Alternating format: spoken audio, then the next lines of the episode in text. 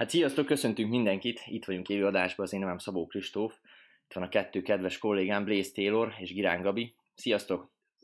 Sziasztok! Sziasztok. Illetve mai az egy különleges adás, hiszen egy sztár vendéget is hívtunk meg, és nagyon-nagyon szépen köszönöm, Dani, hogy eljöttél. Falzer Dániel, a Sikere Hangolva csatornának a alapítója és megalkotója. Szia, Dani!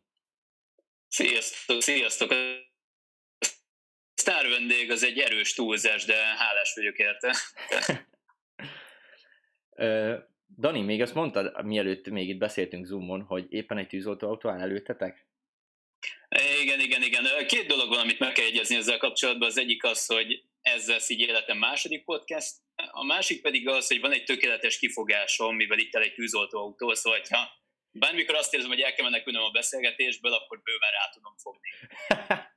Úgyhogy ez, ez egy ilyen aduász, aduász a kezembe, igen. Valami, mit felgyújtok a lakásba, aztán lehet majd hallani a recsegés topogást.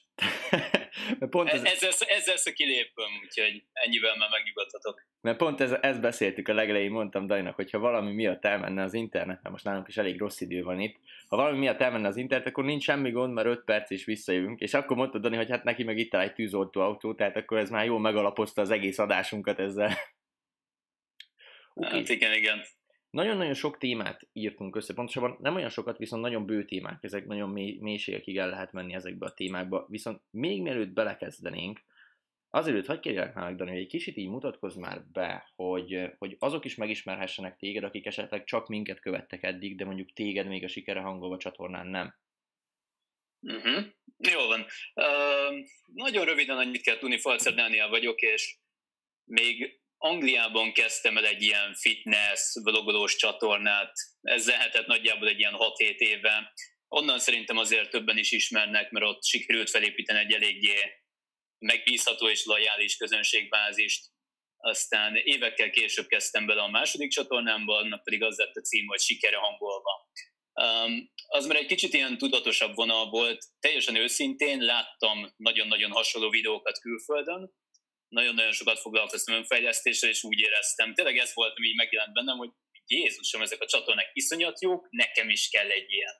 És ennek kapcsán kezdtem el a sajátomat. Ez Magyarországon egy hiánycik volt, illetve úgy éreztem, hogy rengeteg sok tudást halmoztam fel az évek alatt, ami utána kiegészült akár személyes tapasztalatokkal is, és ennek mentén kezdtem el a második csatornámat, ami először nagyon nehezen indult be, de utána nagyon nagyot robbant. Erről egyébként beszéltünk majd a későbbiekben, mert azoknak az embereknek, akik szeretnének így közösségi médián elindulni, szerintem nagyon-nagyon hasznos tudás, amit ezzel kapcsolatban tudok majd még mondani. Figyelj, mindenképpen szerintem érdekes lenne, sőt, még akár nekünk is, hiszen azért neked, ha jól tudom, 115 ezeres feliratkozó számod van itt a Youtube-on? Igen, igen, igen, ott tartunk most. Mert... Egyébként, egyébként Dani, van valami tipped nekünk, vagy valami trükk, amivel be tudnánk mi is indítani a YouTube csatornánkat? Tehát akkor egy olyat, egy, olyat, egy olyat próbálj meg Dani mondani, ami így általánosságban, tehát mi kell ahhoz, hogy egy YouTube csatorna akár Magyarországon is ilyen nagyot tudjon menni, mint a tiéd? Vegyetek kamu botokat Ázsiából. Na jó, ezt inkább ki sem mondom, mert ezt csak viccnek számítom, de régen, régen egyébként volt erre példa. Az a baj, hogy a YouTube az egy brutálisan nagy misztikum nekem a mai napig. És ezt onnan lehet érezni, hogy van egy videó, aminek kitalálod, hogy úristen, ez egy tökéletes téma, mindenkit érdekelni fog. Csinálsz egy nagyon-nagyon jó borítóképet, felrakod, és a kutyát sem érdekel. És van egy videó, ami pont ennek az ellentéte, amit úgy raksz fel, hogy hát ez egy nagyon jó videó, de senkit nem fog érdekelni, és berobban. YouTube-bal kapcsolatban amit tudok mondani, az az, hogy tényleg ez nagyon elcsépelt, meg sablonos, de készítsen az ember jó videókat, és csinálja egészen addig, amíg a YouTube istenség egyszer föl nem kapja a videóját. Ezzel kapcsolatban pont azt akartam mondani az előbb is, hogy nekem ugye volt 10 ezer feliratkozóm nagyjából a fitness csatornán, 8-9 ezer feliratkozó, amire azt gondolná az ember, hogy ez egy óriási nagy löketet tud adni egy csatornának, mert készítesz egy új csatornát, és akkor behirdeted, és azonnal van rajta 4000 feliratkozó. Ez egyáltalán nem volt így. Szóval elkészítettem a második csatornát, folyamatosan hirdettem még régen a fitness csatornán, sikerült összeszedni mondjuk ilyen 4-500 feliratkozót, és valahol ott meg is állt ez az egész. Készítettem három vagy négy videót, és azt láttam, hogy ilyen 800-900 ember nézegeti a videóimat, és ott teljesen őszinte vagyok, tartottam egy kis szünetet, hogy jó, hát akkor ez lehet, hogy mégsem annyira jó irány, mint gondolom. És azért érdekes a YouTube, mert volt fönt egy videóm, ez a 10 tipp a kínos csendelen, vagy valami ilyesmi. Egy nagyon-nagyon jó videó, egy tök jó borítóképpel, de azt is 800-an nézték meg. Mert sem emlékszem, hogy pont edzést tartottam az edzőteremben, mert mint két edzés között voltam, nézegettem a telefonomat, és csak így szinte véletlenül ránéztem a másik csatornámra. És azt láttam, hogy ott van több ezer komment, és megnézték a videót 30 ezeren, és olyan nézettséget képzeljetek el, hogy mit tudom én, mondjuk óránként megnézték még 4-5 ezeren. Azt és az a vicc az egészben, hogy nincs rá igazi magyarázat. Mert semmi nem történt a videóval, nem is lehet azt mondani, hogy ez egy új videó, nem került be a trendingbe. Próbáltam itt a kommentelőktől kitudakolni, hogy ki honnan jött. Az igazság az, hogy nagyon sokan írták azt, hogy Radics Peti videójával kötött össze valamiért a YouTube, mai napig nem tudom, hogy miért, és Radics Petinek a videójáról jöttek át rengetegen a csatornámba, és igazából a YouTube az úgy működik, hogyha valaki rákattint egy videóra, az már egy pluszpont. Mert hogyha meg van nyitva neked a YouTube felület, akkor ott általában látsz 10-20 videót, amire rá lehet kattintani. Ha valaki a te videódat választja, akkor ez a YouTube-nak egy jelzés azzal kapcsolatban, hogy figyelj, erre a videóra már kattintanak az emberek. Utána a YouTube megnézi azt, hogy abból az adott videóban mennyit néznek meg az emberek, ez a legfontosabb állítólag manapság, és utána jön az, hogy kommentelnek-e vagy lájkolnak. És az volt a szerencsém, hogy az egy nagyon-nagyon jó videó lett. Most én csináltam, mindegy, az egy nagyon-nagyon jó videó lett, és az embereknek tetszett, emiatt pedig folyamatosan generálta rá a forgalmat. Volt, aki megosztott a Facebookon, és ez egy jelzés volt a YouTube-nak arra, hogy oké, okay, srácok, ez egy jó videó, pusoljuk tovább. És annak a videónak köszönhetően felpörgött valami. Nyugi. YouTube-ban írják, hogy offline. Egy pillanat, és mindjárt megnézzük, hogy mi, mi lehet a probléma. Szerintem most már jó lesz. Oké, és elvileg most már minden rendben van. Tehát ez nagyon durva, mert Dani, annyit hozzáteszek, annyit kérlek írjatok már a cseten, hogy itt vagytok-e, vagy frissítsetek akkor egyet rá. Illetve annyit hagy reagáljak erre, Dani, hogy nekünk is volt egy ilyen pont, hogy az egyik videónk nagyon felkapott lett, például, uh, nem is tudom, 37 ezer megtekintés volt rajta, és az volt a címe, hogy hogyan 18 évesen milliómos, vagy valami, tudod, ilyen nagyon clickbaites cím volt, ami igazán... Hogyan, hogy... hogyan kerestem milliókat 18 igen. évesen? Meg volt a kutatómunkám. Igen, igen, igen, igen. És 30, 37 ezer, nem is tudom, mely látogató volt rajta, vagy néző volt rajta, és abból jött kb. ilyen, hát 2000 feliratkozó biztos. Tehát, hogy itt is úgy uh-huh. megy, itt is úgy megy akkor ezek szerint, hogy elég egy jó videót csinálod, ami felkapott lesz, ami bevonza az embereket, és onnantól, hogy az bevonzott, onnantól már tényleg csak azon múlik, hogy vajon te tényleg jó tartalmat gyártasz-e, vagy, vagy az csak az az egy videó volt, ami kiemelkedő volt. Az az érdekes, hogy sokszor nem is kell annyira jó tartalmat gyártani. Sokszor, YouTube az nekem mindig is olyan volt kicsit, mint valamilyen értelemben, mint egy temető, hogy az igazság az, hogy magyar YouTube-on is például vannak többen is, akik ugyanazt az animáló szoftvert használják, mint én, és ugyanúgy például önfejlesztéssel foglalkoznak, ami mondjuk nekem eszembe jut, és egy iszonyatosan igényes csatornának tartom, az a kapcsoló. Uh-huh. Nagyon-nagyon jó tartalmat csinál a srác, nagyon-nagyon szél, még élvezhetőbben beszél, mint én. Tényleg patika az egész, és van 8000 feliratkozója. Mellette pedig van egy másik csatorna, akit nem fogok megnevezni, közel sem csinál olyan igényes videókat, viszont van 80 ezer feliratkozója. És itt a kettő között igazából az a különbség, hogy mennyi embernek lett beajánlva a YouTube-on, mennyire clickbait a dolog. Ez nagyon-nagyon szomorú, és sajnos gyakran előfordul, hogy a nézettség az nem egyenlő a minőséggel, és ugyanígy a feliratkozó szám sem egyenlő a csatorna minőségével. És emiatt kicsit hálátlan dolog ez a YouTube-ozás. Másfelől a világ egyik legjobb találmányom, ebből élek, de azért ez egy kétélű dolog, én úgy gondolom és nagyon-nagyon nehéz tervezni vele, hogy berobban egy csatorna. Mert vannak, akik tényleg nagyon igényes tartalmat gyártanak, de egész egyszerűen nem tudnak berobbanni, és ez az, ami ténylegesen szomorú. Még akkor annyit hagyj kérdezzek már. Egyrészt, hogy mi volt a neve a csatornának, kapcsoló, mert akkor azt beírjuk ide a chatbe, és akkor a többiek is le tudják uh-huh. csekkolni.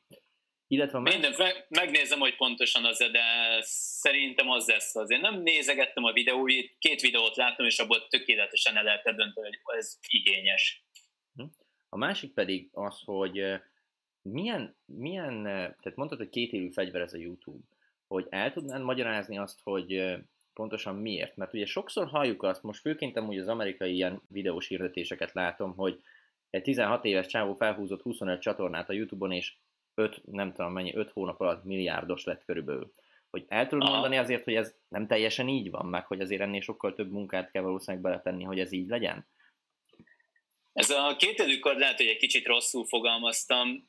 Ezt inkább úgy lehetne kifejezni, hogy elkezded, és, és van benne egy szerencsejáték faktor. Pont azért, amit mondtam, mert te gyártatsz nagyon-nagyon jó videókat, nagyon jó borítóképpel, de hogyha az algoritmus, algoritmus úgymond nem választ ki téged, akkor sohasem leszel népszerű ezzel a csatornával. És rengeteg sok ember van, aki nagyon jó tartalmat gyárt, nagyon jó mondani valóval, de egész egyszerűen a YouTube-ban nem tud tovább lépni. És a YouTube az ténylegesen egy olyan felület, hogy ott szerintem reklámokkal sem lehet ezt visszakompenzálni. Mert a YouTube reklámok is olyanok, hogy így meglátja az ember, hogy egy reklámban van a videó, és úgy nem igazán akar rákattintani. Legalábbis én így vagyok vele. Uh-huh. Vannak, vannak bevált képletek, és ezekről is nagyon-nagyon sok videót lehet látni, főleg külföldön, hogy hogyan húznak fel emberek nagyon gyorsan csatornákat.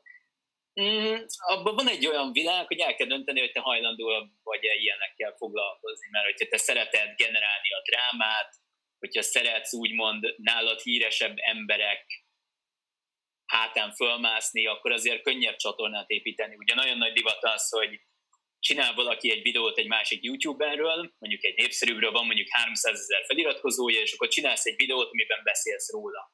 És az ugye azért óriási érték, mert a borítóképre kirakhatod azt az embert, amit mindenki más ismer, illetve a címbe is beírhatod az ember nevét, emiatt rá fognak kattintani. Nem a te csatornád miatt kattintanak rá, hanem azért, mert kíváncsiak, hogy az az ember mit csinált.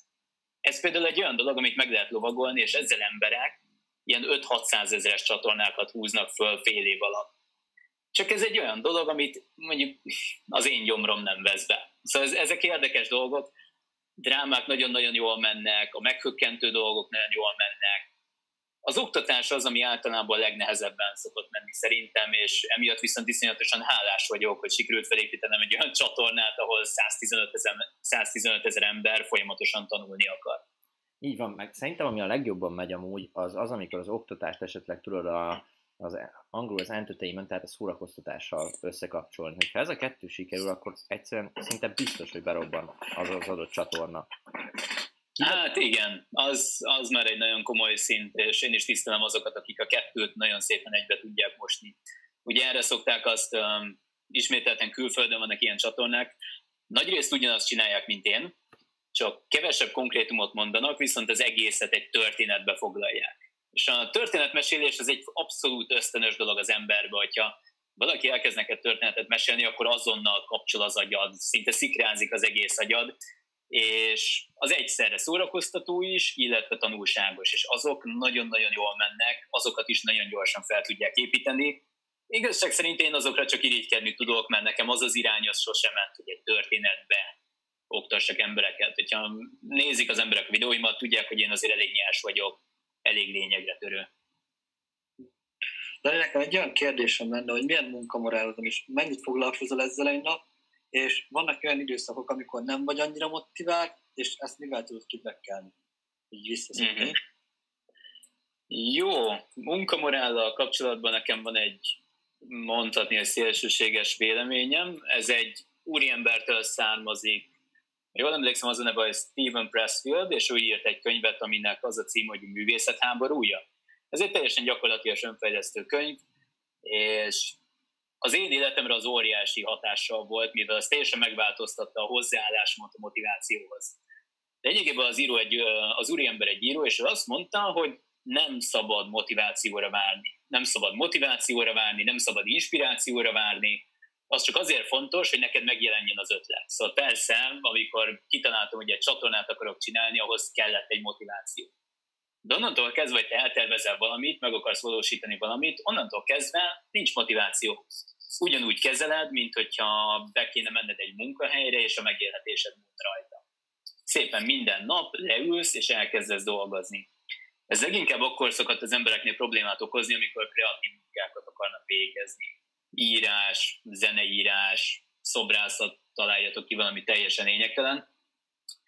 Mert az ember arra vár, hogy majd leülök írni, hogyha jön az inspiráció. és ez egy írtózatos nagy halogatáshoz vezet. Én már ilyen 21-22 évesen kitaláltam, hogy én angolul blogolni fogok. És az a vicc az egészben, hogy többet olvastam a blogolásról, mint amennyit konkrétan írtam.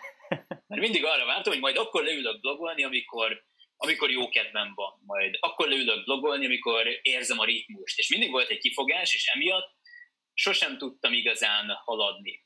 Um, itt kommentbe kérik a könyv címét, azt majd mindjárt elmondom. Nem elmondom most. Uh, Stephen Pressfield, a művészet háborúja. Ezt leírom akkor gyorsan. Na, jó, de ha magyarul nincs kiadva, akkor angolul mindenképpen megtalálják a nézők. És ez az, ami egy óriási nagy halogatáshoz vezet. Ezzel szemben a könyv kiolvasása után rájöttem arra, hogy nekem csak annyi a dolgom, hogy leülök, és nézem az üres Word dokumentumot, vagy én konkrétan Evernote-ba szeretek dolgozni, mert nekem sokkal egyszerűbb. És az az érdekes, hogy az első mondatot leírni sokszor tényleg egy 10 percbe tart. Viszont utána egy fél órával később azon kapom magam, hogy majdnem megírtam egy teljes szöveget. És ez volt ez a pont, amikor eljöttem arra, hogy tényleg ez a motiváció felesleges, mert a motiváció az elillanhat attól, hogy a barátnődnek rossz kedve van, amikor hazaér.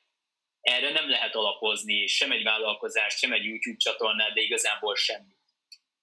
És ez egy olyan dolog, amit szerintem bárhol lehet alkalmazni, például a munkában, de például a sportban is. Nekem a hétköznapi munkám a személyjegyző, és a vendégeimet is arra szoktatom rá, hogy nekik csak annyi dolguk van, hogy eljöjjenek az edzéssel. Mert onnantól kezdve, hogy eljönnek az edzésre, onnantól kezdve az edzés végén boldogabban, és úgy fognak távozni, hogy jobban érzik magukat, mint előtte. És ha bárki ilyen nagyobb projektbe gondolkozik, akkor tényleg azt tudom ajánlani, hogy ne várja a csodát, üljön le és csinálja. És legrosszabb esetben fél órán keresztül ülsz a sarokba és nézel egy monitor. És akkor vedd úgy, hogy büntetésbe vagy amiatt, mert nem tudtál írni. De szerintem, amit ide hozzá tudnék tenni, hogy még az is nagyon jó, mert magadnak megígértél valamit, tehát hogy te dolgozni fogsz, és betartottad a magadnak tett ígéretedet. És én azt vettem észre, hogy amikor betartom ezeket az ígéreteket, mint például reggel elmegyek futni, utána hideg zuhany, és a többi, és a többi, akkor sokkal egyrészt motiváltabbnak is hívhatnánk ezt az egészet, másrészt magabiztosabb vagyok, hiszen nőtt az önbizalmam azzal, hogy megbízok magamban, hiszen a magamnak tett ígéreteket meg, megcsináltam. Hogyha érted ezt most, hogy hogyan gondolom.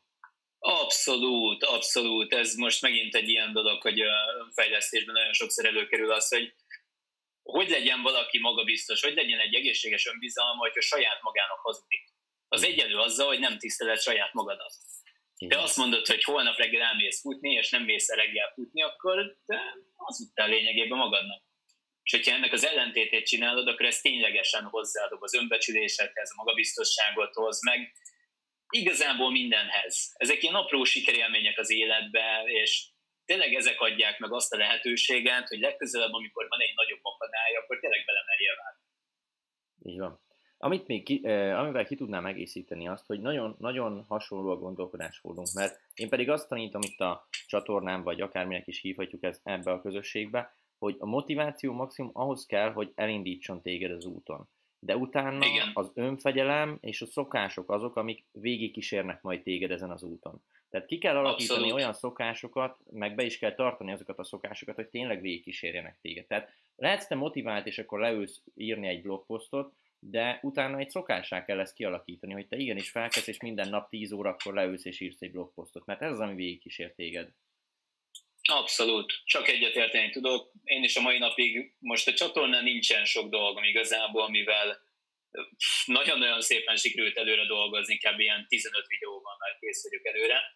Viszont ugyanúgy a mai napig a reggelemhez hozzátartozik az. Nekem szerencsére van olyan lehetőség, hogy megfordítottam a napomat. Délután tartok edzéseket, délelőtt pedig foglalkozok a saját vállalkozásokkal.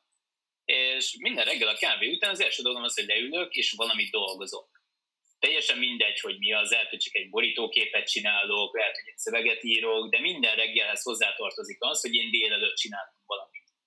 És ezzel kapcsolatban egy másik érdekes dolog, hogy van, amikor, van, amikor én is azt érzem, hogy marhára nincs kedvem mondjuk írni, vagy marhára nincs kedvem kitalálni valamit. Ez általában egy ilyen döntés, paralízisnél szokott előkerülni, de ez lényegtelen. Olyankor is viszont mindig van egy B-tervem, amit tudom, hogy bármikor meg tudok csinálni. Ez az én esetemben a hanganyagok felvétele. Mert amikor tényleg nem érzem a kreativitást, tényleg nem érzem az inspirációt, most itt kicsit magam ellen beszélek, de szerintem érthető, akkor is van egy B-tervem, mert azt tudom mondani, hogy akkor én bemászok a szekrénybe, és felveszek egy hanganyagot. Mert ahhoz semmi nem kell, csak az, hogy legyen hangom lényegében. Még azt is hozzá akartam tenni, hogy amit mondtál, hogy halogatunk addig, ameddig majd megjön az iklet, és amikor megjön az mhm. inspiráció, hogy lehet, hogy száfolj meg, hogyha ez nem így van, de ez nem a produktív halogatás lenne? Mert én, én erről tanultam, meg én ezt, én ezt úgy hívom azóta, hogy nekem például volt egy olyan, amikor elkezdtem weboldalakat készíteni, hogy megnéztem 50 videós kurzust. Tehát irányosan sokat, és azért néztem meg, mert nem mertem amúgy elkezdeni. Tehát már kettő után el tudtam volna kezdeni, de nem éreztem magamba azt a magabiztosságot, és emiatt azzal takaróztam, hogy á, megnézek még egyet, hogy, hogy jobb legyen, meg hogy okosabb legyek, meg nagyobb legyen a szakértelmem. Tehát produktívan töltöttem az időmet, hiszen fejlődtem, meg tudást szereztem, de ugyanakkor nem jutottam egyről a kettőre. Mm-hmm.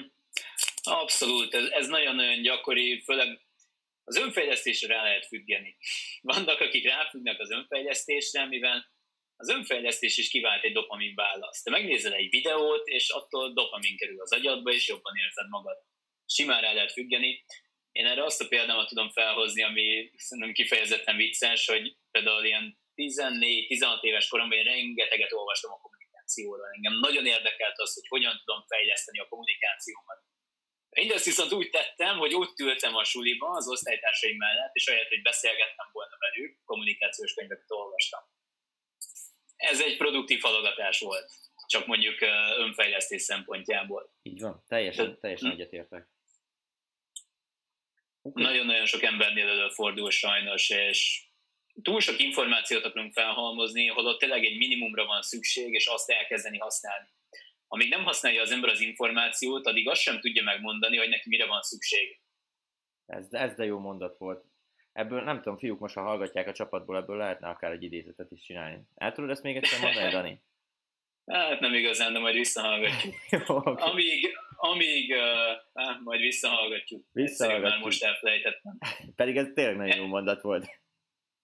Erre egy nagyon jó példa egyébként, amikor valaki kérdezi tőlem, hogy hogy lehet megtanulni a Photoshopot, vagy a Premiere Pro-t, teljesen felesleges leülni és elkezdeni videókat nézni a Premiere Pro-ról, meg a Photoshopról, mert brutálisan sok időt elvesz, és olyan dolgokat fogsz tanulni, amiket nem fogsz használni. Én mindenkinek azt szoktam tanácsolni, hogy el akar kezdeni Photoshopolni, találja ki, hogy mit akar Photoshopolni, nyissa meg a szoftvert, és nézzen egy videót arról, hogy hogyan kell megcsinálni. És én majdnem az összes skillemet így tanultam meg, mert mondjuk, mit tudom én, x évvel ezelőtt még nem tudtam magam kivágni egy fotóról. Rákerestem videóban, hogy vágott ki magad fotóból, és akkor megtanultam. És így lépésenként épült fel mondjuk egy tudás. De hogyha én vettem volna egy könyvet a Photoshopról, ami mondjuk 600 oldal plusz 4 DVD, feleslegesen ment volna el időm, és a 90%-a nem is maradt volna meg. És itt egy fun fact, hogy azért igazoljuk is, hogy Dani ezeket a skilleket ténylegesen használja is. Eddig bármilyen uh, vendég volt nálunk, talán egyetlen egy kivételével, amikor kértünk tőle fotót, akkor átküldött egy random fotót mondjuk egy nyaralásról. Dani volt az egyetlen, akiről kértünk fotót, és kivágva küldte el a képet nekünk, hogy még az Nem mondtátok, hogy egy filmesztelen fotót, kihasználtam volna, egy kis promó. Úgyhogy tényleg, tehát Dani használja is ezeket a skilleket, hogy Photoshopba ki tudja vágni magát, ezt már tudjuk még akkor lehetne egy olyan is, Dani, hogy mit javasolsz azoknak, a, te, te azért legyünk őszinték, bárki, bárki bárhogy látja, ezt objektívan meg lehet mondani, hogy te azért egy sikeres ember vagy, ha már csak a Youtube-ot nézzük, hogy egyedül fel tudtad ezt húzni, vagy te kitaláltad és felhúztátok. És azért kérdeznék téged, hogy mit gondolsz, ha van egy fiatal, mondjuk akár 16-18 éves, és érzi magában azt a vágyat, hogy ő, ő szeretne esetleg elindulni valamilyen irányba, akkor hogyan kezdjem bele? Mert ez egy, ez egy tök jó gondolat volt, amit te mondtál, hogy igazából csak el kell kezdeni és gyakorolni, és nem egy 600 oldalas könyvet elolvasni róla, hogy hogyan kell. Esetleg van-e ide tipped? Tudom, hogy ez nehéz, hiszen így általánosságba kell beszélni, de esetleg, ha visszagondolsz arra, hogy te hogyan kezdted, akkor az lehet segíteni fog. Um, az, hogy én hogyan kezdtem, az elég YouTube specifikus, mert nekem a fitness csatorna is onnan indult igazából, hogy néztem más fitness csatornákat, mert tanulni akartam, és ez a úristen, nekem is kell egy ilyen. nekem valahonnan innen indult, és én is abban kategóriába tartozok, aki abszolút hobbinak kezdte. Szóval nem gondoltam azt, hogy nekem fitness csatornából valaha pénzem lesz. Kint éltem Angliába, és magyarul kezdtem el videózni. Szóval még arra se lett volna jó, hogy úgymond ügyfeleket gyűjtsek. Annak, hogy el szeretne kezdeni valamit, legyen, legyen először egy terv, mert azért valamilyen szinten tudja körvonalazni az ember, hogy mibe akar belefogni. Ez egyáltalán nem egyszerű ez mocsok nehéz. Nekem konkrétan két év ment el az életemből arra, hogy kitaláljam azt, hogy én mit akarok egyáltalán csinálni. Mert én uh, Angliában éltem, és vendéglátóztam. A vendéglátás ez egy olyan dolog, hogy azért 30-40 évesen nem azt szeretné csinálni az ember, és emiatt rengeteget gondolkoztam azon, hogy hova tovább. És ezzel kapcsolatban azt tudom tanácsolni, hogy olvassanak utána, vásároljanak könyveket. Én nagyon-nagyon sokat foglalkoztam azzal, hogy rájöjjek arra, hogy mi az, amihez én értek, mi az, amiben jó vagyok, és mi az, ami egy ilyen belső motiváció a számomra. És én vettem több ilyen könyvet, és szépen minden feladatot megcsináltam benne. Ilyenekkel kell gondolni, hogy mondjuk mik azok a tulajdonságok, amikben jó vagy, mik azok a tulajdonságok, amiket nem szeretsz. És én egy vagy két évig foglalkoztam ezzel, és ez, ennek hatására sikerült egy olyan irányt találnom, ami a mai napig tökéletesen igaz rám. Ezt többször említettem is, nekem ez az irány, nekem két dolog van, ami ilyen nagyon alapmotivációm az életben. Az egyik az, hogy tanulni akarok, a másik pedig az, hogy tanítani akarok. És innentől kezdve, hogy nekem megvolt ez az alap, megvolt ez az alapmotiváció, mindentől kezdve már erre rá lehetett húzni dolgokat. Mert a személyi edzősködés is lényegében arról szól, hogy te tanulsz arról, hogy hogy kell mondjuk felépíteni egy izmos testet, vagy hogyan kell mondjuk segíteni másoknak fogyni, és utána pedig azt elkezdett tanítani.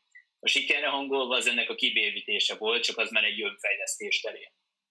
Úgyhogy fiataloknak azt mondom, hogy egyáltalán találják ki, hogy milyen irányba szeretnének haladni, és ez nem egy egyszerű dolog, időt vesz igénybe, és um, tényleg fájdalmas, mert nagyon el tud veszni az ember hosszú távon. Addig dolgozzon valahol, vagy csináljon valamit, de járja végig ezeket a lépéseket, és amikor már körvonalazódik a dolog, akkor kell ráhúzni valamiféle sémát.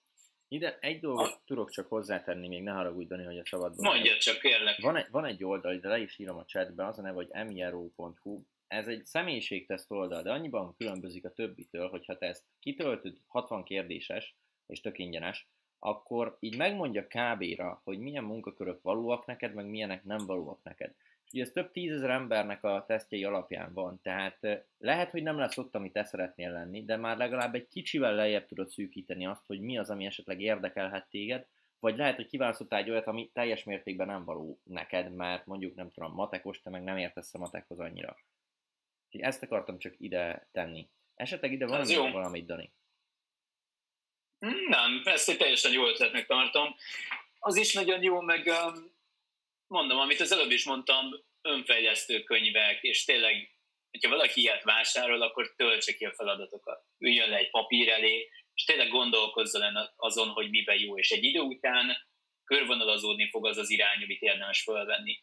És ez változhat, mert az ember mindig változik. Évről évre változik az ember. Simán lehet, hogy most, mit tudom én, ő az, őt az motiválja, hogy tanítson másokat, évekkel később, meg egy teljesen más dolog viszont ez pedig az élet vele járulja. Nem most kell kitalálnod azt, ha mondjuk 18 éves vagy, akkor nem most kell kitalálnod azt, hogy 50 évesen mit fogsz csinálni. Mert lehet, hogy ilyen 50 évesen én mondjuk lehet, hogy villanyszerelő leszek, mert elegem van az emberekből, elegem van a YouTube-ból, és én csak egyedül akarok lenni. Azt kell kitalálni, hogy az elkövetkezendő pár évben mibe fogsz energiát belefektetni. Én azt látom, hogy nagyon sokszor ezt emberek túlparázzák, meg túl gondolják, hogy úristen, most belefektetek valamibe egy csomó energiát, mondjuk évekig dolgozok rajta, és mi van, ha nem nekem való? Semmi. Akkor így jártál. Az életed nem került veszélybe, rengeteg sok mindent megtanultál útközben, és fölveszem majd egy másik irányt. Hogyha te két-három év alatt mondjuk eljutottál valamiben karrierednek egy bizonyos pontjára, akkor egy más valamiben is el fogsz tudni jutni. Ha felépítettél egy webshopot, de mondjuk marhára nem szeretsz webshopot üzemeltetni, semmi baj, bármi mást fel fogsz tudni építeni. Ezek olyan tudások, amik megmaradnak az életbe, és ettől te csak tájékozottabb leszel. Én azt látom nagyon sokszor, és csoportomban is nagyon sokan kommentelnek ilyeneket, hogy mi van akkor, hogyha felesleges dolgokat tanulok, ezekbe bele kell vágni. Nincs mesen. Amíg nem csinálod, amíg nincs benne egy-két éved, nem igazán tudod, hogy az tényleg neked való el. Ez egy olyan rizik, amit be kell vállalni, élvezni kell az utat, nagyon jó frisséket mondok, de igen, lényegében ennyi, ami fontos ezzel kapcsolatban. De az a, az a durva, hogy tök mindegy, hogy ezek esetleg klisék. Ha egy olyan embertől hallják, akire felnéznek az emberek, vagy a fiatalok, akkor megfogadják ezeket, és elkezdik, elkezdenek leülni, mondjuk kitölteni egy feladatot, ami a könyvben van, és megnézni azokat a dolgokat, hogy tényleg mi az, ami érdekli őket, meg mi az, amiben jók, mi az, amiben nem annyira jók, és ez alapján már sokkal inkább tudnak dönteni. Úgyhogy szerintem ez pont jó volt, amiket elmondtál, mert ez, ez már kicsit kézzelfoghatóbb, és így el tudnak indulni vele a fiatalok. Olyan, mintha egy listát adtál volna most a kezükbe kb. Uh-huh. Még egy dolgot szeretnék akkor hozzátenni ehhez, um, hogyha már megvan az irány, akkor annyit kell csak csinálni, hogy leülni és csinálni egy üzleti tervet, vagy hívjuk ezt bárminek. Én szoktam magyarázni, hogy elősz valaki egy papírt, és felvázolja azt, hogy mit akar csinálni. Én mondjuk készítettem kettő darab online kurzust, mind a kettőnek az elkészítése egy-egy teljes évet vett igénybe. Ezek a kurzusok, ezek olyan dolgok voltak, amiket én már 21-22 évesen megálmodtam, csak olyan iszonyatosan nagy munka volt, mármint elképzeltem, hogy ez mennyi munka lesz, hogy ez azonnal átcsapott egy halogatásba. Ugye ez olyan, mint hogyha valakinek azt mondanád, hogy figyelj, itt van egy üres plac, építs fel egy házat. Úristen, el se tudja képzelni azt, hogy ő valaha fel fog építeni egyedül egy házat. Pedig Afrikában ez egy tök hétköznapi dolog, random tizenéves gyerekek is már házat építenek, csak ugye óriási nagy a feladat. És ezért nagyon fontos az, hogy legyen megtervezve. Tervezze meg az ember, hogy jó, itt lesz egy nappal, itt lesz egy konyha, itt meg lesz egy lépcső, bum. És onnantól kezdve, amint megvan a terv, onnantól kezdve nem szabad azzal foglalkozni, hogy hogy fog kinézni a konyha, egészen addig, amíg nincs meg a lépcső. Ez alatt azt értem, hogy én is megterveztem a kurzusomat, fel volt írva minden fejezet, lebontva, hogy milyen videókat akarok, mit akarok átadni tudásba és ilyenek, és onnantól kezdve mindig csak az adott lépésre szabad koncentrálni. Mert hogyha én mondjuk a második kurzusomban van 50 videó, ezek ilyen 6 és 20 perc közötti hosszúságú videók. Lényegében majdnem annyi videó van, mint a sikere hangolva csatornán. És hogyha én ott arra gondoltam volna az első videó után, hogy van még 49 ilyen, plusz még fel kell építeni egy weboldalt, plusz még a marketing, nagyon gyorsan elment volna a kedvem. Egy fiataloknak azt mondom, hogy mindig csak az adott lépésekre koncentráljanak, mindig csak egy valamit akarjanak megcsinálni tervezzék meg, hogy mondjuk van egy weboldalam, akkor holnap én a logóval foglalkozom. Ne gondoljon arra, hogy meg kell csinálni a logót is, meg kell csinálni a webdesignt is, meg kell csinálni mondjuk a tárhelyregisztrációt is. Nagyon sok embert ez bénít meg a munkába. Ez tipikusan olyan, amikor mondjuk van egy lakás, és óriási nagy a kupi, és azért nem kezdi el az ember kitakarítani, mert úristen sohasem fogok végezni. Hogyha csak annyit megcsinál, hogy az asztalról lepakolja a cuccokat, akkor az viszont elindít itt egy lavinát, mert akkor már lepokod innen és onnan is, amonnan is, ismeritek ezt a hasonlatot. Figyelj, Dani, nekünk most pont ez volt, hogy voltunk nyaralni a csapattal Siófokon, hazajöttünk, egy óriási bőrön itt volt kipakolatlanul, és valahogy nem vettem rá magamat, hogy kipakoljam. És utána, jó mondom, akkor csak kiszedem a pólókat. Kiszedtem a pólókat, utána ám már ott vannak a nadrágok, akkor a felét kipakolom. Kipakoltam a fejét, utána megmondom, nehogy már a másik fele ott maradjon, kipakolom azt is. És ez is úgy volt, hogy egy lépés indította el ezt az egészet. Igen, és erre szokták azt mondani, hogy um, valamilyen nagyon híres katonatisznek volt egy beszéde, hogy minden reggel csak ágyazd be magad után. Igen. Mert az az apró cselekedet, az elindít egy lavinát. De ez ugyanaz, mint neked a futás, mert ha te már elmész futni, akkor már valószínűleg nem fekszel vissza aludni. Onnantól kezdve már egy jó irányba halad a napod. Erre is visszatérhetünk majd, mert jött egy ilyen kérdés is, csak először most a srácokat megkérdezem, ide kapcsolódóan, de jött egy ilyen kérdés is, hogy neked van-e napi rutinod, úgyhogy majd erre is visszatérünk, jó Dani? Jó, van, persze. Oké, okay. Blaze, téged kérdeznélek először, hogy te egy kicsit mesélj arról, amikor, amikor te elkezdted a DJ-skedést, akkor te hogyan kezdted? Te is először tanultál, vagy, vagy te is inkább a gyakorlatba ültetted be azonnal, a, a, amiket szerettél volna megtanulni? Én legelőször nem tanultam, szóval, hogy letöltöttem a programot, és elkezdtem vele hülyéskedni. Ebből, ebből jöttek ilyen nagyon szép dolgok, és utána kezdtem el, tehát mikor már fél éve hülyéskedtem vele, utána kezdtem el utána olvasni, YouTube videókat nézni, hogy mit kéne, meg hogy kéne, meg ugye egy mélyebben mixeket hallgatni, és azt próbáltam beleépíteni a már meglévő kezdetleges tudásomba, és akkor így szépen így balancba volt a kettő egymás mellett folyamatosan. Akkor, akkor te is úgy csináltad végül is, hogy, hogy a gyakorlatra alapoztál teljesen először. Igen, Pont, amit Dani mondott akkor. És az, a vicces, az a vicces, hogy nekem ugyanez a forex Pont ezt akartam kérdezni, Gabi.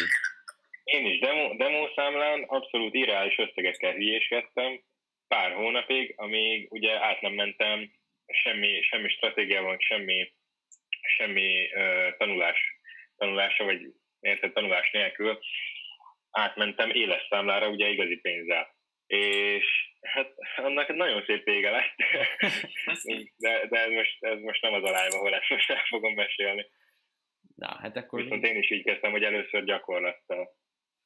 Végül is akkor, akkor akárhogy nézzük, mert nekem is ez volt, hogy én amikor elkezdtem posztokat szerkeszteni, semmi gyakorlatom nem volt, és én megmondom őszintén, még arra is lusta voltam, hogy megnézzek egy YouTube videót róla, hogy hogyan kell szerkeszteni, hanem szimplán felmentem a kanvára, és elkezdtem összedobálgatni. És úgy voltam, hogy még a kanván azt a tutoriált sem néztem meg, hogy hogyan működik, hanem csak haladjunk, csináljuk, mert tudod, majd rájövök. És amúgy tényleg majd rájön az ember, tehát ha elkezdi csinálni, és kitartóan csinálja, akkor előbb-utóbb rá fog jönni, hogy hogyan működnek ezek a dolgok. Oké. Okay. Térjünk át akkor arra, mert jött pár ilyen villámkérdés neked, Dani, ezt, ezt elfejtettem mondani. Tehát szoktak olyat csinálni a hallgatóink, hogy villámkérdéseket tesznek fel, amik vagy egy mondatos válasz van rá, vagy egy kicsit kifejtősebb. Úgyhogy megnézzük, mik vannak itt. Az első az az volt, ezt Júli Bréza tette fel, hogy melyik a kedvenc önfejlesztő könyved, és esetleg meg is tudnád magyarázni, hogy miért az, ha van ilyen. Mm-hmm. Um, az egyik ugye ez a művészet háborúja, az egyértelműen azért, mert annak köszönhetem azt, hogy fel tudtam építeni ezt az egészet. A második az pedig össze lesz kötve majd az utolsó kérdéssel. Egy másik kedvenc könyvem az a Különleges férfi útja című könyv. És itt Takács Zalán kérdezte, hogy hol vettem meg. Sajnos Magyarországon ez a könyv nem kapható, én azt Angliában még Amazonon vettem meg e formába. De tudom, hogy Magyarországon ki vannak posztva a könyvespolcok, úgyhogy um, angolul lehet megvásárolni jelenleg ezt a könyvet, vagy esetleg használtan utána nézni.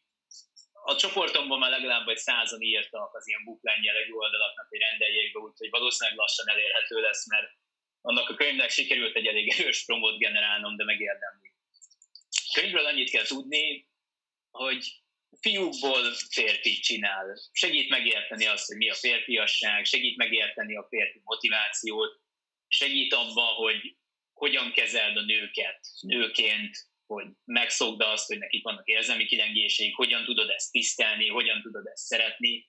Egy nagyon-nagyon átfogó könyv, amit én azután olvastam, hogy tönkrement egy két éves kapcsolatom. És nagyon érdekes volt, mert hogy a könyvet olvastam, azt realizáltam, hogy ez a kapcsolat az egyébként simán megmenthető lett volna, és amire én azt hittem, hogy az a másik félnek a hibája, az valójában a saját hibám volt. Ez egy olyan könyv, ami férfiaknak rendkívül tanulságos, illetve nőknek is tanulságos lehet, mert segít megismerni a férfiakat. Úgyhogy nekem a kedvenc könyveim közt mindenféleképpen ott van. Dani kérdezte, hogy milyennek a könyvnek a címe, ez a különleges férfi útja, az a könyv címe. És esetleg ki tudnál emelni egyetlen egy gondolatot ebből a könyvből, ami így nagyon nagyot kattan neked, hogy azt a... Hmm. Na gondolkozok, aztán lehet, hogy nem lesz belőle semmi. Hát, ha majd meglátjuk akkor. Addig menjünk tovább, aztán hát, ha majd beugrik neked egy ilyen gondolat ebből a könyvből. Hmm, jött egy gondolat igazából, az is a motivációhoz vezethető vissza. Okay. Hogy a könyv írja, hogy a férfiaknak mindig az elsődleges, az úgymond az alkotás. Az, hogy adjanak valamit a világ felé. És ez egy nagyon-nagyon jó gondolat, mert szerintem egy férfi tényleg akkor tud folyamatosan boldog lenni, hogyha valamit mindig hozzátesz a világhoz, valamilyen szinten építi azt. És hogy nem kell az, hogy mondjuk egy vállalkozást csináljon valaki, mert azzal is, hogy egy, hogy egy férfi mondjuk szívből felszolgáló, és szívvel, lélekkel szolgálja ki az embereket, akkor ő teljesen ki tudja élni a férfiasságát, mivel hozzáad valamit a világhoz. És ez egy nagyon-nagyon fontos gondolat, mert rengeteg sok ember van, aki azért boldogtalan, mert nem csinál semmit konkrétan, hogy csak éli az életét, befogadja a dolgokat, egy-egy pillanatot valamilyen szinten élvez, de nem ad vissza semmit az életben. És ez egy olyan dolog, amit hogyha valaki megért, akkor ezt nagyon-nagyon szépen egybe lehet mosni azzal, hogy élvezzük a jelen pillanatot. Mert a kettő az nem távolodik el egymástól. Mert élvezed a jelen pillanatot, ugye a boldogságot azt jelenbe tudod megtalálni. Viszont van a boldogságnak a másik formája, a judamonikus boldogság, ami pedig az, hogy te folyamatosan visszaadsz valamit a világnak. És férfiként annyi igazából a dolgot, hogy megtaláld azt a médiumot, amint te vissza tudsz adni a világnak. És ez tényleg lehet bármi. Nem kell komoly dolgokba gondolkozni, viszont amit csinálsz, azt csinálsz szívvel, lélekkel. Most írta pont Áron, hogy ez a könyv ugye megvan, Daninak így benne lehetne a könyvklubban is, ez, ez szerintem egy jó ötlet, úgyhogy valahonnan mi is megpróbáljuk akkor megszerezni ezt a könyvet, és megpróbáljuk akkor betenni ezt a könyvklubba. Szeretek, nagyon egyszerű, mert Amazonról e-book formában bármikor meg lehet vásárolni. Akkor, akkor nem meg is van a megoldás szerintem. Itt ugye a probléma az, hogy nagyon sokan magyarul keresik ezt a könyvet, és magyarul ki vannak fosztva. Nem tudom, hogy miért, sajnos ez van. Angolul meg lesz akkor valahogy. Ez tök jó volt, hogy ezt elmondtad, mert akkor ez egy, ez egy jó könyv lesz itt a könyvklubban, ami felhúzza annak is a színvonalát majd egy kicsit. Oké, és Mindenképpen. jött még egy villámkérdés, itt, viszont körbe mennék mindenkivel majd. Kezdjük veled, Dani, utána jön majd Blaze, meg Gabi, aztán legvégén is, én is elmondom, hogy van-e neked napi rutinod? Illetve, hogyha napi rutin van, akkor esetleg reggeli rutinod van-e? Jó, na ez azért lesz érdekes téma, mert nekem van egy videó a reggeli rutinról, Aha. amit régen követtem, viszont most már nincsen reggeli rutinom. Oké. Van egy minimális, de olyan értelemben, mint ahogy kérdezik ezt a kérdést, nincsen. Annak idején én úgy csináltam, hogy felkeltem reggel, megkávéztam, volt egy nagyon pici idő, amíg tudom én, pörgettem valamit, ilyen közösségi média jelleg, utána volt egy meditáció, utána volt egy naplóírás, és valamikor azután kezdtem el dolgozni. Az az igazság, hogy ez a rutin, ez engem pont, hogy hátráltatott. Mert én az a fajta ember vagyok, hogy nekem bőven elég reggel annyi idő, hogy felkelek, kimegyek, megkávézok, és utána azonnal elkezdek dolgozni.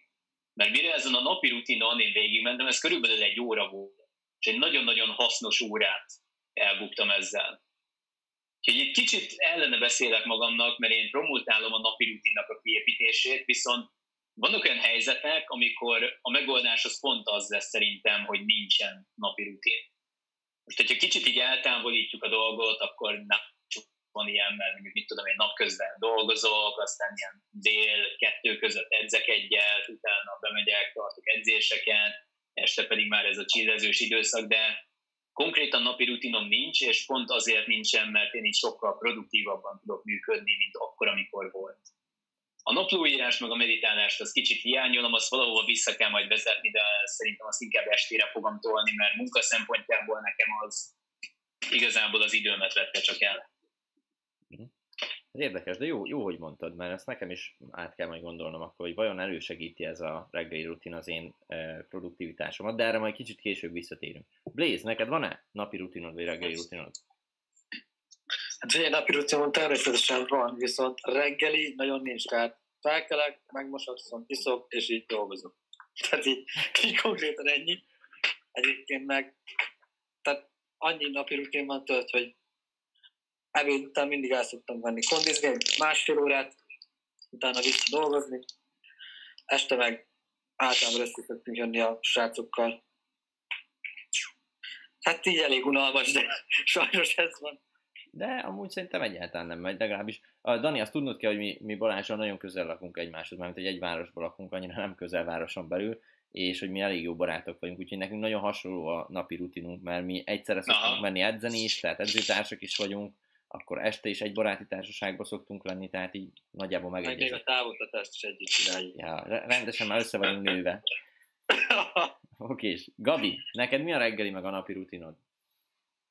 Nekem, ami a legmeghatározóbb egy, egy napomban, az, az mindenképpen a reggel, mert, mert hát ti már tudjátok rólam, hogy én úgy kezdem a napomat, hogy 4.45-kor kelek, és 5-kor, 5-kor elmegyek futni egy 20 percet, meg egy ilyen kardiós edzést végezni. Ezután jön egy ilyen 20 perc meditáció, ami, ami tényleg, tényleg nagyon sokat segít. Azután 5.40-kor már egy ilyen olvasás, hát inkább egy ilyen rövid olvasás, ez legtöbbször egy motivációs könyvből szokott lenni. Ezután már 6 órakor, szigorúan tartom egyébként, persze pontosan, hogy 6 órakor elmegyek, veszek egy hideg zuhanyt, aztán, aztán indulok el reggelizni, és, és így tovább, így Uh, utána jön majd a munka, ugye uh, edzés, live, és ezek, azok már kötetlenek. Az nagyon komoly, elszégyeltem magam. nem, tudom, nem tudom, mennyire ismered Dani a, a Hajnali 5 óra klub című könyvet. Nem, nem ismerem, de tudom nagyjából, hogy mert így el tudom képzelni, hogy miről szólhat. Na, pont, pont abból vettem ki ezt a, ezt a 20 per 20 per 20-as szabályt. Na, de nem, nagyon, nagyon jól hangzik. A hideg zuhany az látom, hogy nektek mindenkinek megvan, de most jelenleg nem csinálom, de az kifejezetten jó mók reggelente egyébként.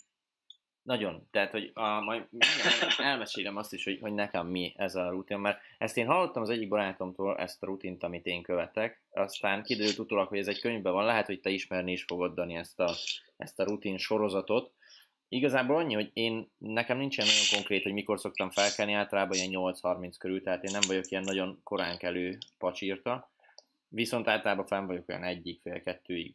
És én úgy szoktam, hogy azonnal reggelente el szoktam menni futni, vagy, vagy ugráló kötelezek egyet, tehát egy kicsit ilyen kardió, de nem sokat, tehát ez nekem kb. egy 6 perc maximum, tehát futásnál is maximum itt a háztömböt tudod körbefutom, hogy egy kicsit megmozgassam magamat, a szíverésem, púzusom megemelkedjen, aztán ahogy visszajöttem, azonnal hideg zuhany, de az se hosszú, az is ilyen max. 3-4 perc, tehát azért nem fogok megfázni mondjuk, de én viszont jéghidegbe szoktam, tehát full a leg, leghidegebbre tekerem általában. És az a durva, hogy amióta ezt csinálom, azóta sokkal jobban hozzá vagyok szokva a hideghez. Például amikor a Balatonba bementünk, jó, az mondjuk viszonylag meleg volt, de nekem az brutálisan melegnek tűnt. És úgy voltam, hogy simán azonnal beleugrottam, ott voltam benne, semmi, semmilyen gáz nem volt. Még tudom, hogy a mások lányok, vagy ilyenek bejöttek, vagy más fiúk, és kb. remektek a Balaton, hogy úristen, hát ne fröcskölj le, meg mit tudom én. És nekem ez ahhoz kell, hogy ugye a megemelkedett púzusomat, ez a hidegzuhany, ez, ez visszább veszi. És nekem valamiért, nem tudom, hogy miért, egy ilyen nagyon durva fókuszált állapot alakul ki emiatt. És utána nekem van egy rövid meditáció, szintén egy 10 perces maximum, és van egy vizualizáció a végén, az is ilyen 5 perc, és nekem ez a rutinom. Viszont ezután, a rutin után valamiért olyan brutálisan fókuszált vagyok, hogy kettő órát lazán 100%-os fókusszal tudok teljesíteni. Az nagyon jól hangzik, hát akkor egyértelműen ezt kell csinálnod. Így van. Idegzuhanyjal kapcsolatban egyébként azt próbáljátok is, rácok, ha már régóta csináljátok, akkor tartsatok egy két hét pihenőt. Mert utána iszonyat mód fog fájni, viszont utána megint elő fognak jönni az ilyen hideg zuhany utáni drogos élmények. Mert amikor elkezdi az ember, amikor én legelőször csinálom hideg zuhanyt, eszméletlenül éreztem magam. Viszont uh, arra lettem figyelmes, hogy egy ilyen 15-20 nap után már visszaállt egy ilyen alapállapotra az egész. Megszoktad. Ez a hideg zuhany, igen, megszoktad, és már nem váltotta ki fejbe ugyanazt a stimulációt. Ezért viszont érdemes lehet néha ezt is egy kicsit ilyen ciklikusan kezelni. Attól függ, hogy az ember akarja érezni ezt. Na, hát ez, ez De hogyha neked megvan ez a fókuszáltság, akkor igazából nem hiszem, hogy szükség van rá. Figyelj, szerintem még akkor lehet az lesz, hogy itt most én is tartok egy pihenőt, mert tök jó dolgokat mondasz, és nagyon hasonló ugye a gondolkodásunk így kb. mindenkivel ezzel a live-ba, és emiatt amiket mondasz, akkor valószínűleg jó kipróbálni nekünk is még, mert ugye nekünk is tudsz újat mondani ezekkel. Úgyhogy valószínűleg az lesz akkor, hogy jövő héttől kezdve én legalább egy hétre abba hagyom mondjuk ezt a hidegzuhanyt, aztán megnézzük, hogy utána milyen hatást fejt majd ki, amikor tényleg visszamegyek a jéghideg vízbe reggelente én, amikor elkezdtem, én egy ilyen hideg zuhany után egész nap vigyorogtam. Mint tényleg félelmetes élmény volt rám, nagyon jó hatással volt, viszont azt egy idő után megszoktam. Ah. Igazából már most látom, Dani, hogy nem fogunk végérni a kérdéseken. Tehát amit összeírtunk, az szinte százszerzelék, hogy nem fogjuk tudni teljesíteni, de legfeljebb majd akkor kerítünk rá valami másik alkalmat, vagy valahogy máshogy megválaszoljuk a fiúkkal azokat a kérdéseket.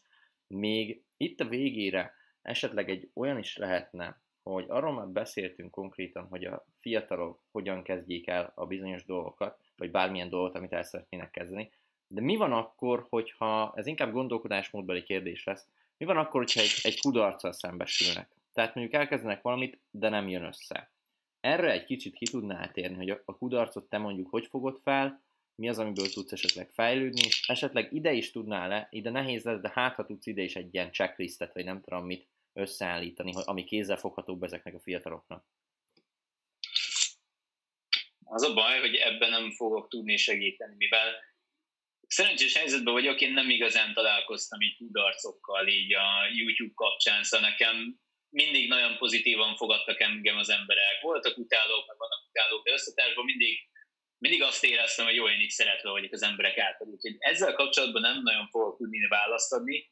A kudarc az azért nagyon nehéz, mert azt az embernek a személyisége befolyásolja a leginkább. Ezzel kapcsolatban példát tudok hozni, hogy mondjuk annak idején ismerkedésben nekem rengeteg kudarcom volt. Nem, nem voltam rossz, tudtam csajozni, meg úgy össze is jöttek a lányok, nem volt ez egy nagy probléma, viszont most, hogy ugye rengeteg sok emberrel foglalkozok ilyen szinten is, és segítek nekik az ismerkedésben, hihetetlen azt látni, hogy egy-egy visszautasítás bizonyos emberek mennyire nehezen dolgoznak föl. És az a baj ezzel, hogy nem tudsz, nem tudsz te egy személyként erre konkrét megoldást mondani, hogy hogyan kezeld a visszautasítást, mert ez egy olyan dolog, ami gyerekkorból származik, és nagyon-nagyon sokat számít az adott ember mentális állapota, hogy mi történt vele a múltban. És ugyanez igaz egy bizniszre is, hogyha mondjuk nekem egy biznisz nem jön össze, akkor úgy vagyok hogy hát ennyi volt, azt megyek tovább. Viszont nagyon sok ember ezen akár hónapokig meg tud rekedni, és azt érzi, hogy neki nem sikerül. Úgyhogy ez egy nagyon-nagyon nehéz téma, és ez egyénenként kell megoldani. Hogyha valakinek ezzel komoly problémája van, akkor meg konkrétan szerintem szakember segítséget is érdemes igénybe venni, mivel nagyon durván alá tudja ásni az embernek a sikereit az, hogyha mondjuk minden egyes kudarc után kell két hónap, mire kiheveli. Én ebből a szempontból szerencsés vagyok, ebből a szempontból nem tudom, hogy hogyan, meg miért, de egy nagyon szerencsés nevelést kaptam. Nekem ezekkel sohasem volt mondom. Szóval nagyon gyorsan, nagyon-nagyon gyorsan újra a talpra tudtam állni, azt alattam tovább. Pont ezért viszont nem én vagyok a megfelelő ember, aki ebben tanácsot tud adni nagyon jó a gondolkodásmódot, tehát ez nekem ugyanilyen, meg szerintem a fiúknak is, akik itt vannak, Bléznek, meg Gabinak, hogy ha valami nem jön össze, akkor nem heverünk ott rajta, meg nem szomorkodunk, hanem azt nézzük, hogy hogyan lehet tovább venni, hogyan tudunk egy olyan lehetőséget találni, ami viszont működik, mondjuk. És emiatt szerintem, már mindjárt Blaze-re is konkrétan kitérhetünk, hogy szerintem ez nagy mértékben hozzájárult mondjuk ahhoz, hogy az online marketinges ilyen gyorsan mondjuk ek- ekkorára tudott nőni. Ezt az ekkorát, ezt most idézőjelben mondom, a te csatornáthoz képest eltörpül, de ahhoz képest egy év alatt tök jót ment szerintem. És azért, mert kimertünk próbálni új dolgokat, és ami nem működött, arra meg azt tudtuk mondani, hogy hát ez most nem megy jó, gyerünk tovább, próbáljuk a következőt. És sok ilyen volt, valaki pedig lehet az első kudarcnál, mint az első rossz posztnál, vagy az első rossz kommentnél akár, már azt mondta volna, hogy ez neki sok, és inkább hagyjuk az egészet. Blaze, te kudarcokat hogy kezeled? Mert te is azért eléggé hasonlítasz a Dani felfogására. Hát én magánélet mögött is teljesen olyan mértékben, hogy először elfogadom magamba, hogy megtörtént, próbálok ugye lehetőleg logikusan gondolkozni, mivel ugye általában, hogyha egy kudarc ér, akkor olyan szinten lesújt érzelmileg, hogy nagyon nehéz tényleg helyesen cselekedni és helyesen látni dolgokat. Én nagyon próbálok odafigyelni, hogy teljes mértékben racionális legyen az egész, és hogy azt lássam meg benne, hogy hogyan tudok ebből kimászni, miket kell csinálnom, hogy a lehető leghamarabb úgymond a saját magam javára tudjam fordítani az egészet. Ugye az a mentalitás kell hozzá, hogy úgy kezelem a kudarcot, hogy, hogy ebből tanulok valamit, és a későbbiekben nem fogom ugyanezt a hibát elkövetni, és hogy ez a lényegében egy jó dolog, mert ugye a sikerből nem lehet tanulni, vagy kevesebb, viszont ha a kudarc értéged, akkor abból meg nagyon sokat. Mert általában mindenki a saját kárán tanul, ugye okos ember más kárán, a hülye meg de ez, ez nálam így szokott működni. Oké. Okay. Gabi, te kudarcokat? Valami más esetleg erre? Én teljesen egyetértek Blaze-zel, főleg azzal, hogy racionálisan kell megnézni az egészet. Én úgy szoktam mondani, hogy hátra kell lépni kettőt, és onnan kell, onnan kell megfigyelni, hát érzések nélkül, lehet így mondani, érzések nélkül ezt az egészet, mert, mert nagyon, nagyon be, be tud folyásolni minket, uh-huh. az, ha az érzéseink alapján gondolkodunk. Dani, e- esetleg ehhez valami hozzáfűzni való még? Hát itt az érzésekkel kapcsolatban, hogyha tényleg a kudarc negatív érzelmeket vált ki, akkor azokat minél hamarabb fel kell dolgozni. Erről van egy jó könyv, az David Hawkingsnak az Elengedés című könyve. Annak az elejét érdemes elolvasni, a vége az már ilyen nagyon misztikum, az nem lényeges. Az a baj, hogy sokan szerintem pont azért nem tudják jól kezelni a kudarcokat, mert folyamatosan elnyomják magukba, és egyre erősebben, egyre erősebben jön föl ha ezt még időben elkapja az ember, akkor lehet, hogy egy kicsit könnyebb. Szerintem. Ez annyi, hogy amikor, amikor, amikor kudarcol az emberbe, azzal nincsen semmi baj, hogyha egy vagy két napig bedepressziózik. Most a kifejezésre elnézést. De szerintem pont az lenne a lényeg, hogy kudarc van, akkor tényleg hagyni egy kis időt arra, hogy feldolgozza az ember. Viszont ez nem azt jelenti, hogy elmegy inni a haverjaival, meg mit tudom én, nyomja egész nap a tévét, hanem tényleg forduljon magába az adott illető, és hogyha kell, akkor bőgjön. Ugye én ezt szoktam javasolni férfiaknak, akik szakítanak a párjukban.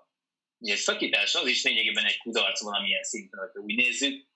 Szakítás után az adott férfi zárkódzon be egy hétre, ne menjen el nőzni, ne menjen el a haverokkal inni, ne a haveroktól várja megjutást, hanem sírjon otthon a kanapén, mint egy kislány. Mert hogyha ezt megteszi, akkor fél év múlva nem fog elkezdeni sírni a kanapén, mint egy kislány. Most bocsánat, a kifejezésekért, de szerintem érthető a mondat való Teljes, teljes mértékben.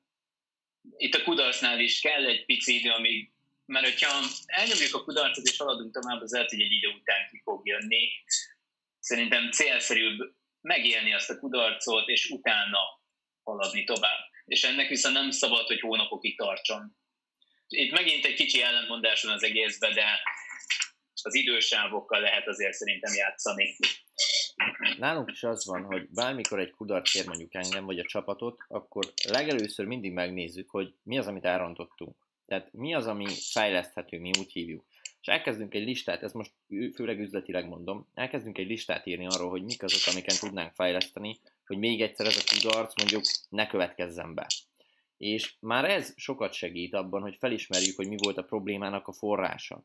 Nem tudom, hogy magánéletben ez hogy van, mert magánéletben megmondom őszintén, még ezt nem próbáltam, hogy mi lehet a problémának a forrása, viszont akkor is volt, amikor magánéletben kudarcok értek, mondjuk szakítás, akkor én is leültem, és megnéztem azt mondjuk, hogy mit tudtam volna esetleg másképpen csinálni, hogy ez a, ez a kudarc ne következzen be.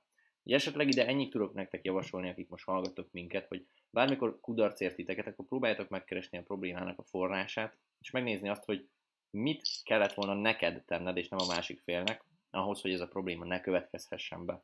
És maga ez már, ez már segíteni fog. Mellette pedig, amit Dani mondott nyugodtan, hogy nézzetek szembe ezekkel a kudarcokkal, és próbáljátok meg feldolgozni őket, mert hogyha elnyomjátok magatokba, az hosszú távon biztos, hogy nem fog segíteni, és előbb-utóbb szerintem előjön, vagy felszínre jönnek azok a régi sérelmek. Ha nem is így közve, közvette, hogy ha nem is közvetlenül, hanem közvetetten esetleg bármilyen helyzetben. Igazából, Dani, szerintem nagyjából a végére is értünk ennek a mai adásnak, és megmondom őszintén, hogy még rengeteg kérdés van, ami így a fejemben megfogalmazódott, úgyhogy nem tudom, hogy először is megkérdezem, hogy te hogy érezted magadat ebbe a live-ba? Ilyenre számítottál? Nem számítottam semmire, nagyon jól éreztem magam, barátias beszélgetés, igazából köszönöm szépen az egészet, úgyhogy ja, nekem pozitív a tapasztalatom. Oké, és már igazából majd ezt úgy is megbeszéljük, ha esetleg van kedved bármikor még, akkor összehozhatunk egy második részt is belőle, mert még olyan kérdések maradtak, hogy mi, mit jelent számunkra a siker, meg még bennem megfogalmazódott egy olyan kérdés, amire majd kíváncsi lennék, akár, akár privátba is, hogy vajon te hogyan kezeled a negatív kommenteket, vagy a negatív kritikákat, amiket kapsz. Úgyhogy ez is még egy jó téma lehet majd.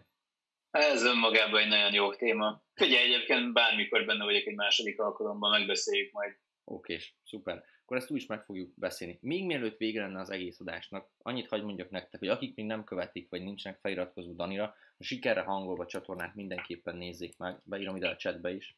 Illetve Dani mondta még a kapcsoló című csatornát, azt is leírom ide, hogy ezeket mindenképpen csekkoljátok le, mert ha Dani javasolja, akkor valószínűleg az a csatorna is eléggé jó. Illetve Blaze Gabi, tőletek kérdezem meg, nem tudom, Dani, te mennyire nézted a chatet, hogy esetleg top kommentet tudnátok-e választani? Közben keresem én is. Most, most inkább komolyabb kommentek voltak, ahogy néztem. Igen, inkább komolyabb kommentek voltak itt. Igen, itt van egy jó Van Fischer Marce, mivel mindkét csatornát követem, elég jó végkimenetelre, végkimenetelre számítok. Na, de akkor remélem. Hát szerintem elég jó végkimenetel volt. Tűzoltót csak el lehet hívni. Tényleg. A Nekem ez is tetszik. Oké, és várjál. Van egy ilyen is. Jött egy, jött egy olyan rolitól, hogy Gréznek és Gábornak nem kell fizetés az óráért, meg se szólalnak. hát ez annyira vitt minket a Flow Danival, hát erre nem tudok mit mondani igazából. Zseniálisak, zseniálisak, de ez az offline marketinges is egy jó szó vicc volt, nem az írójába felmerültem. Megszokott. Megszokott volt. Ez már klasszikus szinten. Á, értem még Gellért írta itt a legelején, hogy ma nem leszek sajnos, de a lelkem itt lesz, aztán szépen viselkedjetek Danival, tehát még ezt is megkaptuk a legelején. Jó, oké, és akkor Dani, még egyszer nagyon-nagyon szépen köszönöm, hogy itt voltál, és elfogadtad ezt a meghívást, szerintem rengeteg értéket tudtál teremteni ezzel a fiataloknak. Illetve Köszönöm szépen a meghívást. Illetve szeretném Bléznek meg Gabi nektek is megköszönni, hogy itt voltatok, illetve a hallgatóinknak, hogy tényleg még most péntek délután is végighallgattak minket. Következőre pedig hétfőn fogunk jelentkezni. Úgyhogy sziasztok, további szép napot kívánok mindenkinek! Hello, sziasztok! Sziasztok, sziasztok!